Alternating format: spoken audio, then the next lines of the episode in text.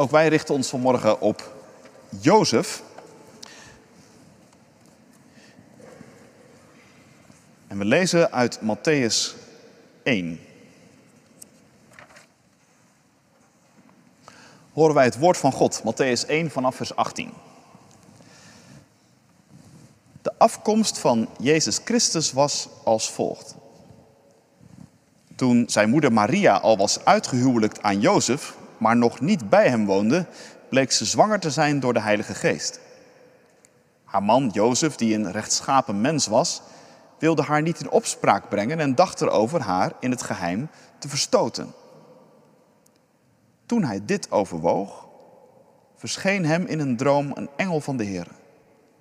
En de engel zei: Jozef, zoon van David, wees niet bang je vrouw Maria bij je te nemen, want het kind dat ze draagt is verwekt door de Heilige Geest. Ze zal een zoon baren. Geef hem de naam Jezus, want hij zal zijn volk bevrijden van al hun zonden. Dit alles is gebeurd opdat in vervulling zou gaan wat bij monden van de profeet door de Heer is gezegd. De maagd zal zwanger worden en een zoon baren. En men zal hem de naam Immanuel geven, wat in onze taal betekent God met ons. Jozef werd wakker en deed wat de engel van de Heer hem had opgedragen. Hij nam Maria bij zich als zijn vrouw, maar had geen gemeenschap met haar voordat ze haar zoon gebaard had. En hij gaf hem de naam Jezus.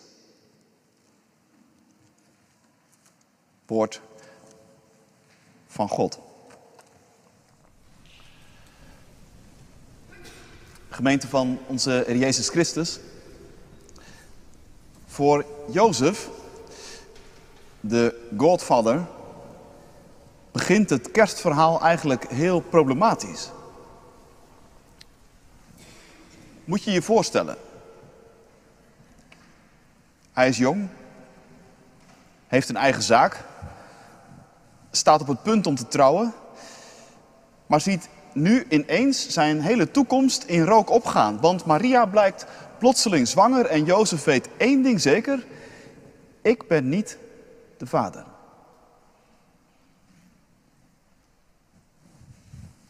Toch is dit het kerstevangelie. Matthäus begint dit stuk met te zeggen dat de geboorte van Jezus Christus, kerst dus, als volgt was. En dan volgt er geen romantisch verhaal, maar vertelt hij ons over Maria, die met Jozef in ondertrouw was. En dan dus zwanger blijkt te zijn, maar niet van hemzelf. God heeft er iets mee te maken, vertelt de evangelist ons. Ja, maar dat weet Jozef niet. Hij weet alleen dat hij met Maria in ondertrouw is. Dat ze al wederzijdse verplichtingen zijn aangegaan. Dat ze nog niet samen in één huis leven. En dat er tussen die twee momenten in iets gebeurd is waar hij niet van af weet. En dat is dus een groot probleem. Wat moet Jozef doen? Dat is een goede vraag. Een ongewenste zwangerschap was in die tijd echt geen kleiner probleem dan vandaag. Zeker als er een andere vader in het spel lijkt te zijn. En hoe gaat zoiets? Als je in een emotionele achtbaan zit, dan ben je meestal niet zo helder in, goed in helder denken. Ik niet tenminste. Op zulke momenten kunnen je gevoelens heel gemakkelijk de lead nemen en met je op de loop gaan. In je hoofd speel je soms al hele scenario's af en het zal niet de eerste keer zijn dat mensen in hun drift roekeloze dingen doen. En het drama nog groter maken dan het al is.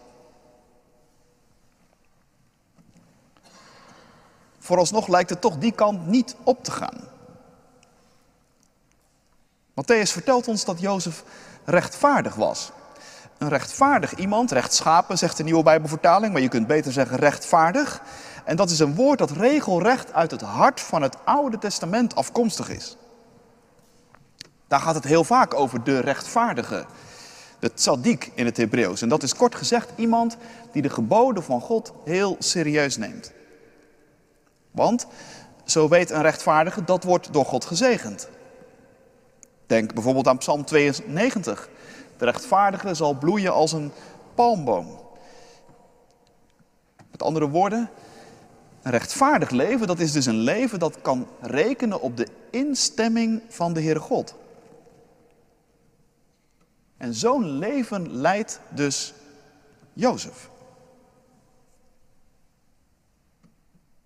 Maar wat betekent dat nu in deze situatie?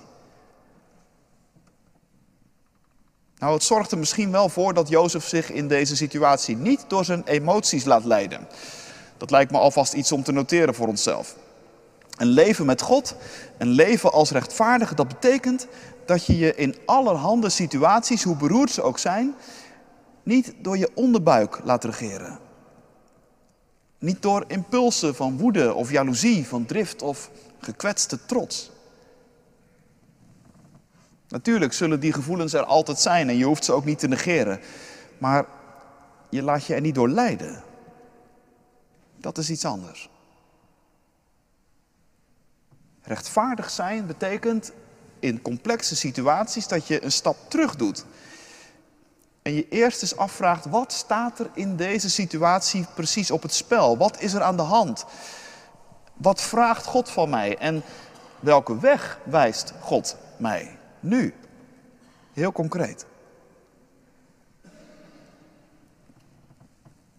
Jozef, de rechtvaardige, is erin gevormd, getraind zou je kunnen zeggen, om zo te leven. Hij is thuis in het woord van God. En dat helpt om op het goede moment de goede vragen te kunnen stellen en vervolgens op een goede manier te kunnen handelen. En Jozef weet dus ook wat in deze situatie rechtvaardig is en wat hem te doen staat. De geboden van God in het Oude Testament zijn er inmiddels immers duidelijk over. Overspel maakt relaties stuk. En dat is daarom een ernstige zonde. Maria zal in ieder geval uit de gemeenschap verstoten moeten worden. Dat is het eerste. Haar leven zal misschien zelfs wel eindigen in een steniging. Dat zegt het gebod. En wet is wet, toch? Want laten we eerlijk zijn, als het recht zijn loop niet meer mag hebben, dan pas belanden we echt in de chaos.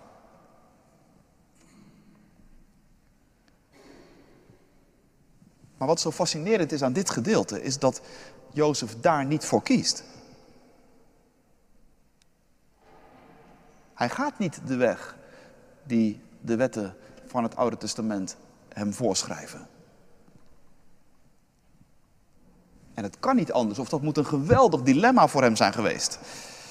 Want aan de ene kant is er het gebod dat Jozef duidelijk heeft gemaakt dat hij dit niet zomaar kan laten passeren. En dat wil hij ook niet. Aan de andere kant, hij houdt van Maria. En de weg van het recht, die zal erop uit gaan lopen dat Maria een, op zijn minst een openbare vernedering ondergaat. Met een grote kans dat het zelfs haar dood wordt. Maar die weg besluit Jozef niet te gaan. Dat kan hij niet over zijn hart verkrijgen. Maar aan de wet voorbij leven, dat kan hij ook niet. En daarom, daarom zien we dat hij met een alternatief plan komt voor zichzelf. Hij bedenkt dat hij Maria maar het beste kan wegsturen. Ja, denkt hij, dat zal ik doen. Ik, ik zal haar gewoon in het geheim op een zijspoor zetten. Met, met haar blijven samenleven, dat kan gewoon niet. Maar, maar laat ze dan tenminste zelf de verantwoordelijkheid voor haar leven nemen. En, laat ze dan maar ergens, misschien waar mensen haar niet kennen of zo, een, een nieuw bestaan gaan opbouwen. Dan kan ik, Jozef, hier in Nazareth blijven. Zoiets.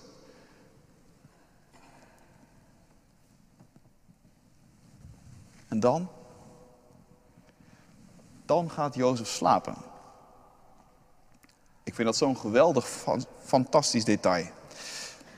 Moet je je voorstellen, Jozef na een dag van innerlijk gevecht, van denken, van emoties, van wat dan niet meer tegenover de Heere God is hij er blijkbaar uit voor zichzelf en hij vindt de rust om te gaan slapen. Misschien wel nadat hij eerst Psalm 3 gebeden heeft. Een avondgebed van iemand die ook te midden van een heleboel onrust en gedoe rust vindt.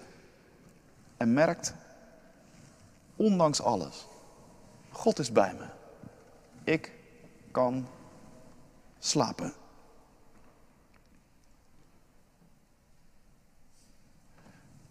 Van Jozef in het kerstevangelie leren wij dat de weg van een rechtvaardige je dus ook in heel ingewikkelde spanningsvelden terecht kan brengen.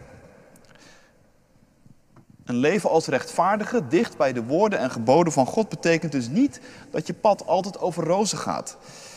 Dat het een soort easygoing, voortdurend op is en nooit neer.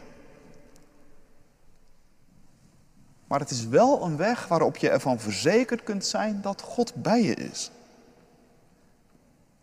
Een weg waarop je midden in de storm rust vindt. En dan ook slapen mag. Slapen is in dit verband geen teken van zwakte, maar veel meer een bewijs van vertrouwen. Ik kan gaan slapen, want God is er ook nog.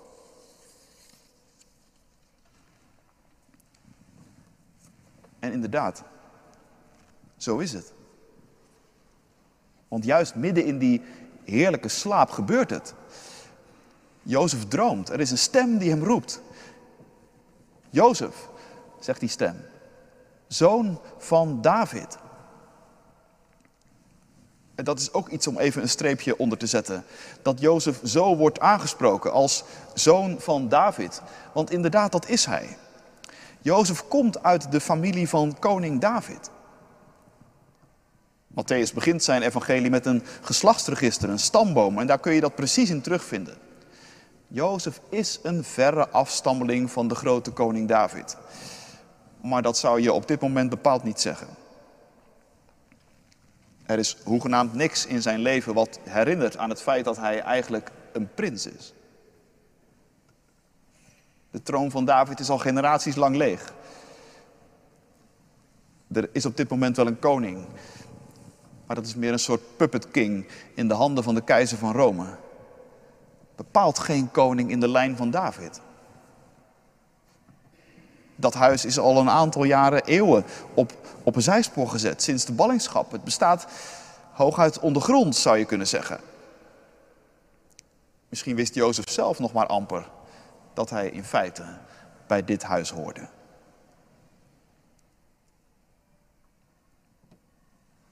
Maar daar brengt de engel in de droom dus verandering in. Heel duidelijk wordt Jozef bij zijn koninklijke titel genoemd. En zo door de engel dus aan zijn afkomst herinnerd. Jozef wil de engel zeggen, misschien weet je het zelf niet meer, maar, maar je bent een zoon van David. En in de situatie waarin jij terechtgekomen bent, is dat heel beslissende informatie. Want er gebeuren weliswaar heel vreemde dingen. Maar toch is wat er gebeurt niet wat het lijkt. Er is iets anders aan de hand, Jozef, dan wat jij op dit moment denkt. En om te beseffen wat er gebeurt en wat er nu van jou gevraagd wordt, is het cruciaal dat je je herinnert waar je vandaan komt. Dat je koninklijk bloed in je aderen hebt. Dat je een zoon van David bent. Want met dat huis van David gaat iets gebeuren. Jullie hebben als koninklijke familie jarenlang ondergronds geleefd, maar God gaat de draad weer oppakken. Er zal een nieuwe prins geboren worden en jouw Maria zal zijn moeder zijn. Ze is zwanger, dat klopt. Jij bent niet de vader, dat klopt ook. Maar het is geen duister spelletje. De Heilige Geest zit erachter. En van jou, Jozef, als koninklijke zoon van David, wordt nu koninklijke moed gevraagd.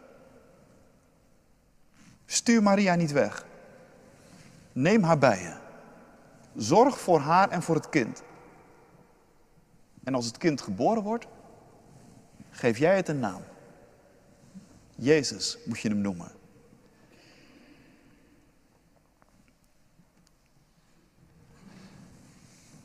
Zo opent zich dus in deze droom een nieuwe weg voor Jozef. Een derde weg, zou je kunnen zeggen. De eerste weg, Maria gewoon het volle pond laten betalen voor wat er gebeurd was en, en misschien de dood tot gevolg. Dat plan was door Jozef al lang afgewezen. In plaats daarvan had hij zelf besloten om een tweede weg te gaan. De weg waarin hij zelf een stuk van de schaamte en de schande op zich zou nemen. En Maria de kans zou geven ertussenuit te glippen. Maar nu zorgt God zelf dus voor een derde weg. En die weg, dat is pas echt een andere weg.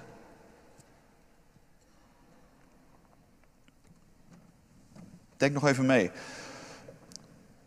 Op de eerste weg zou er misschien aan de wet voldaan zijn, inderdaad.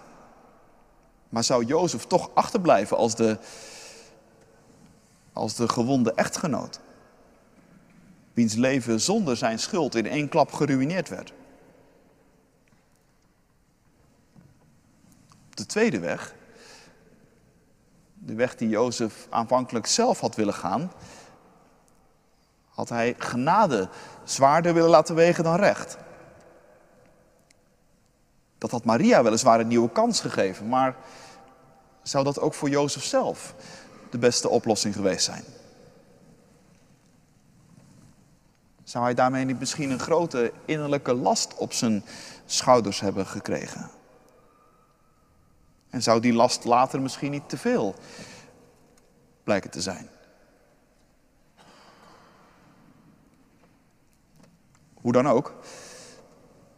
Over die eerste en die tweede weg kun je eindeloos nadenken. Maar de Heere God, en dat is het belangrijkste, laat het dus niet zo ver komen. Hij verlost Jozef uit zijn dilemma en opent in de droom een derde weg. Jozef, zegt de engel, het is de Heilige Geest die erachter zit. Er gaan grote dingen gebeuren. Daar is de moed voor nodig van een zoon van David. En de vraag is, wil jij zo iemand zijn.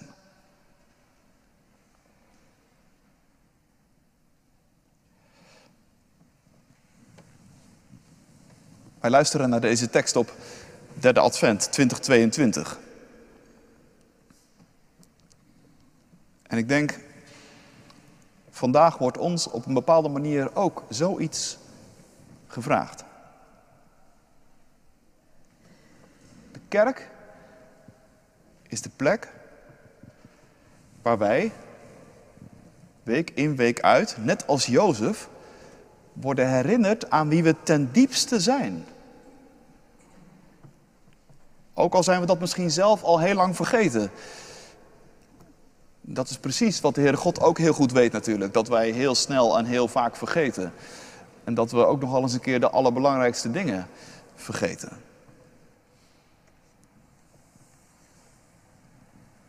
En voor je het weet, word je dan zomaar een mens die zich laat leiden door zijn impulsen, door zijn verlangens. Waar je hart naar uitgaat, daar ren je achteraan. Misschien weet je dat van jezelf. Dat het soms er zo aan toe gaat in je leven. En misschien weet je ook dit. Dat je daar ook ontzettend mee vast kunt lopen.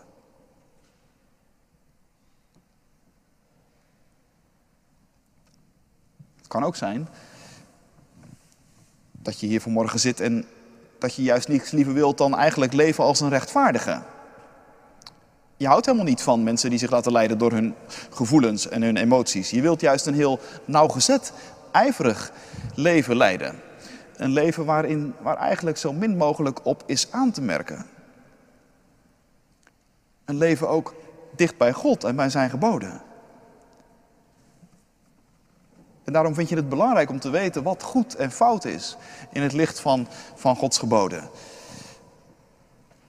Maar als je eerlijk bent, dan merk je ook wel eens dat er situaties zijn waarin je er niet zo 1, 2, 3 uitkomt. En dat je merkt dat jouw ideeën over wat goed is en kwaad in een bepaalde situatie tekortschieten. Rechtvaardig leven is een prachtig verlangen. Maar de praktijk is soms heel weerbarstig. En je kunt er ontzettend in vastlopen.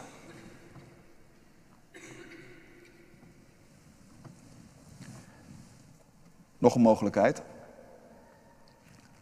Misschien ben je iemand met een heel groot hart. Mensen in problemen weten jou altijd feilloos te vinden, omdat ze bij jou niet snel te vergeef zullen aankloppen. Je weet altijd wel een oplossing. Je hebt altijd een goed woord, of op zijn minst iets van troost. En je bent ook niet te beroerd om voor een ander je handen in het vuur te steken. Als die ander daar maar mee geholpen is. Maar steeds vaker valt het je zwaar.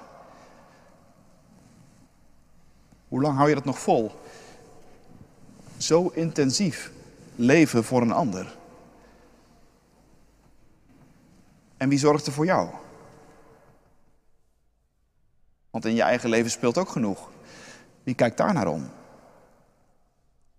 Wie vergeeft jou?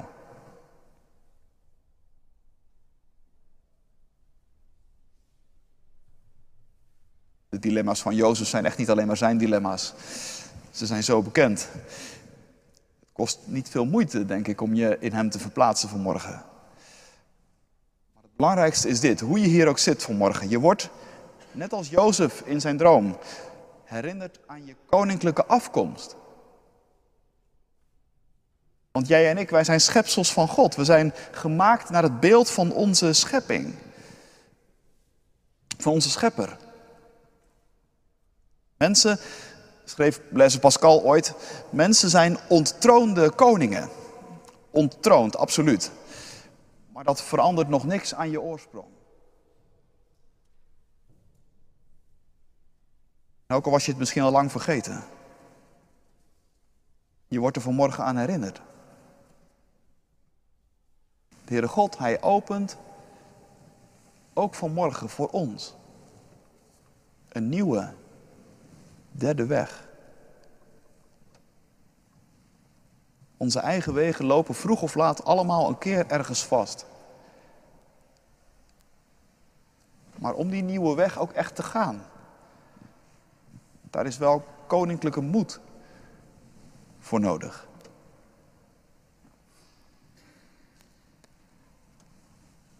Je moet je bedenken dat je op die weg namelijk een heel andere rol krijgt dan je tot nu toe had. Op de wegen die we van onszelf geneigd zijn om te gaan, moet het op de een of andere manier toch altijd ergens bij ons vandaan komen. Hoe je het ook probeert, hè? Of je nu probeert bewust heel rechtvaardig te leven, of juist heel barmhartig, of als je gewoon maar een beetje je impulsen volgt, het maakt in feite niet zoveel uit. Het punt is dat je in al die verhalen en in al die situaties telkens nog steeds de hoofdpersoon blijft van je eigen levensverhaal.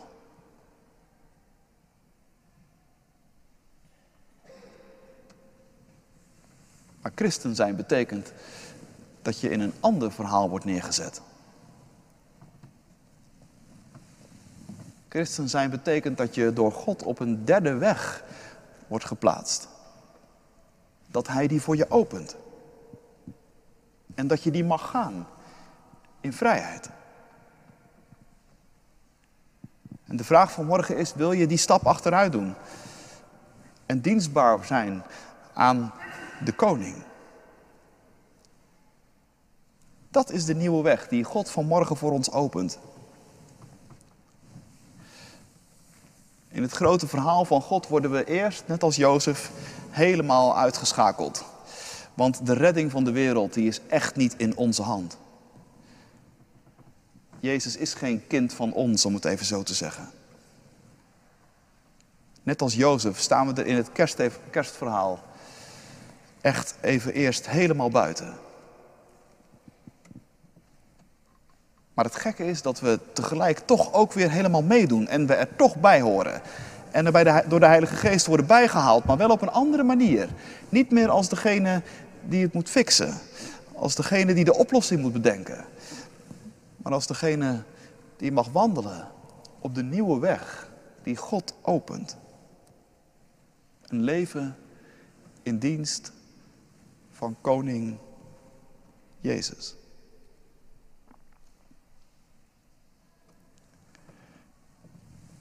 Jozef gaat op die derde weg. Als hij wakker wordt, staat er, dan doet hij precies wat de engel tegen hem gezegd heeft. Hij stoot Maria niet af, maar hij neemt haar bij zich. En hij zorgt voor haar als een ridder voor zijn geliefde.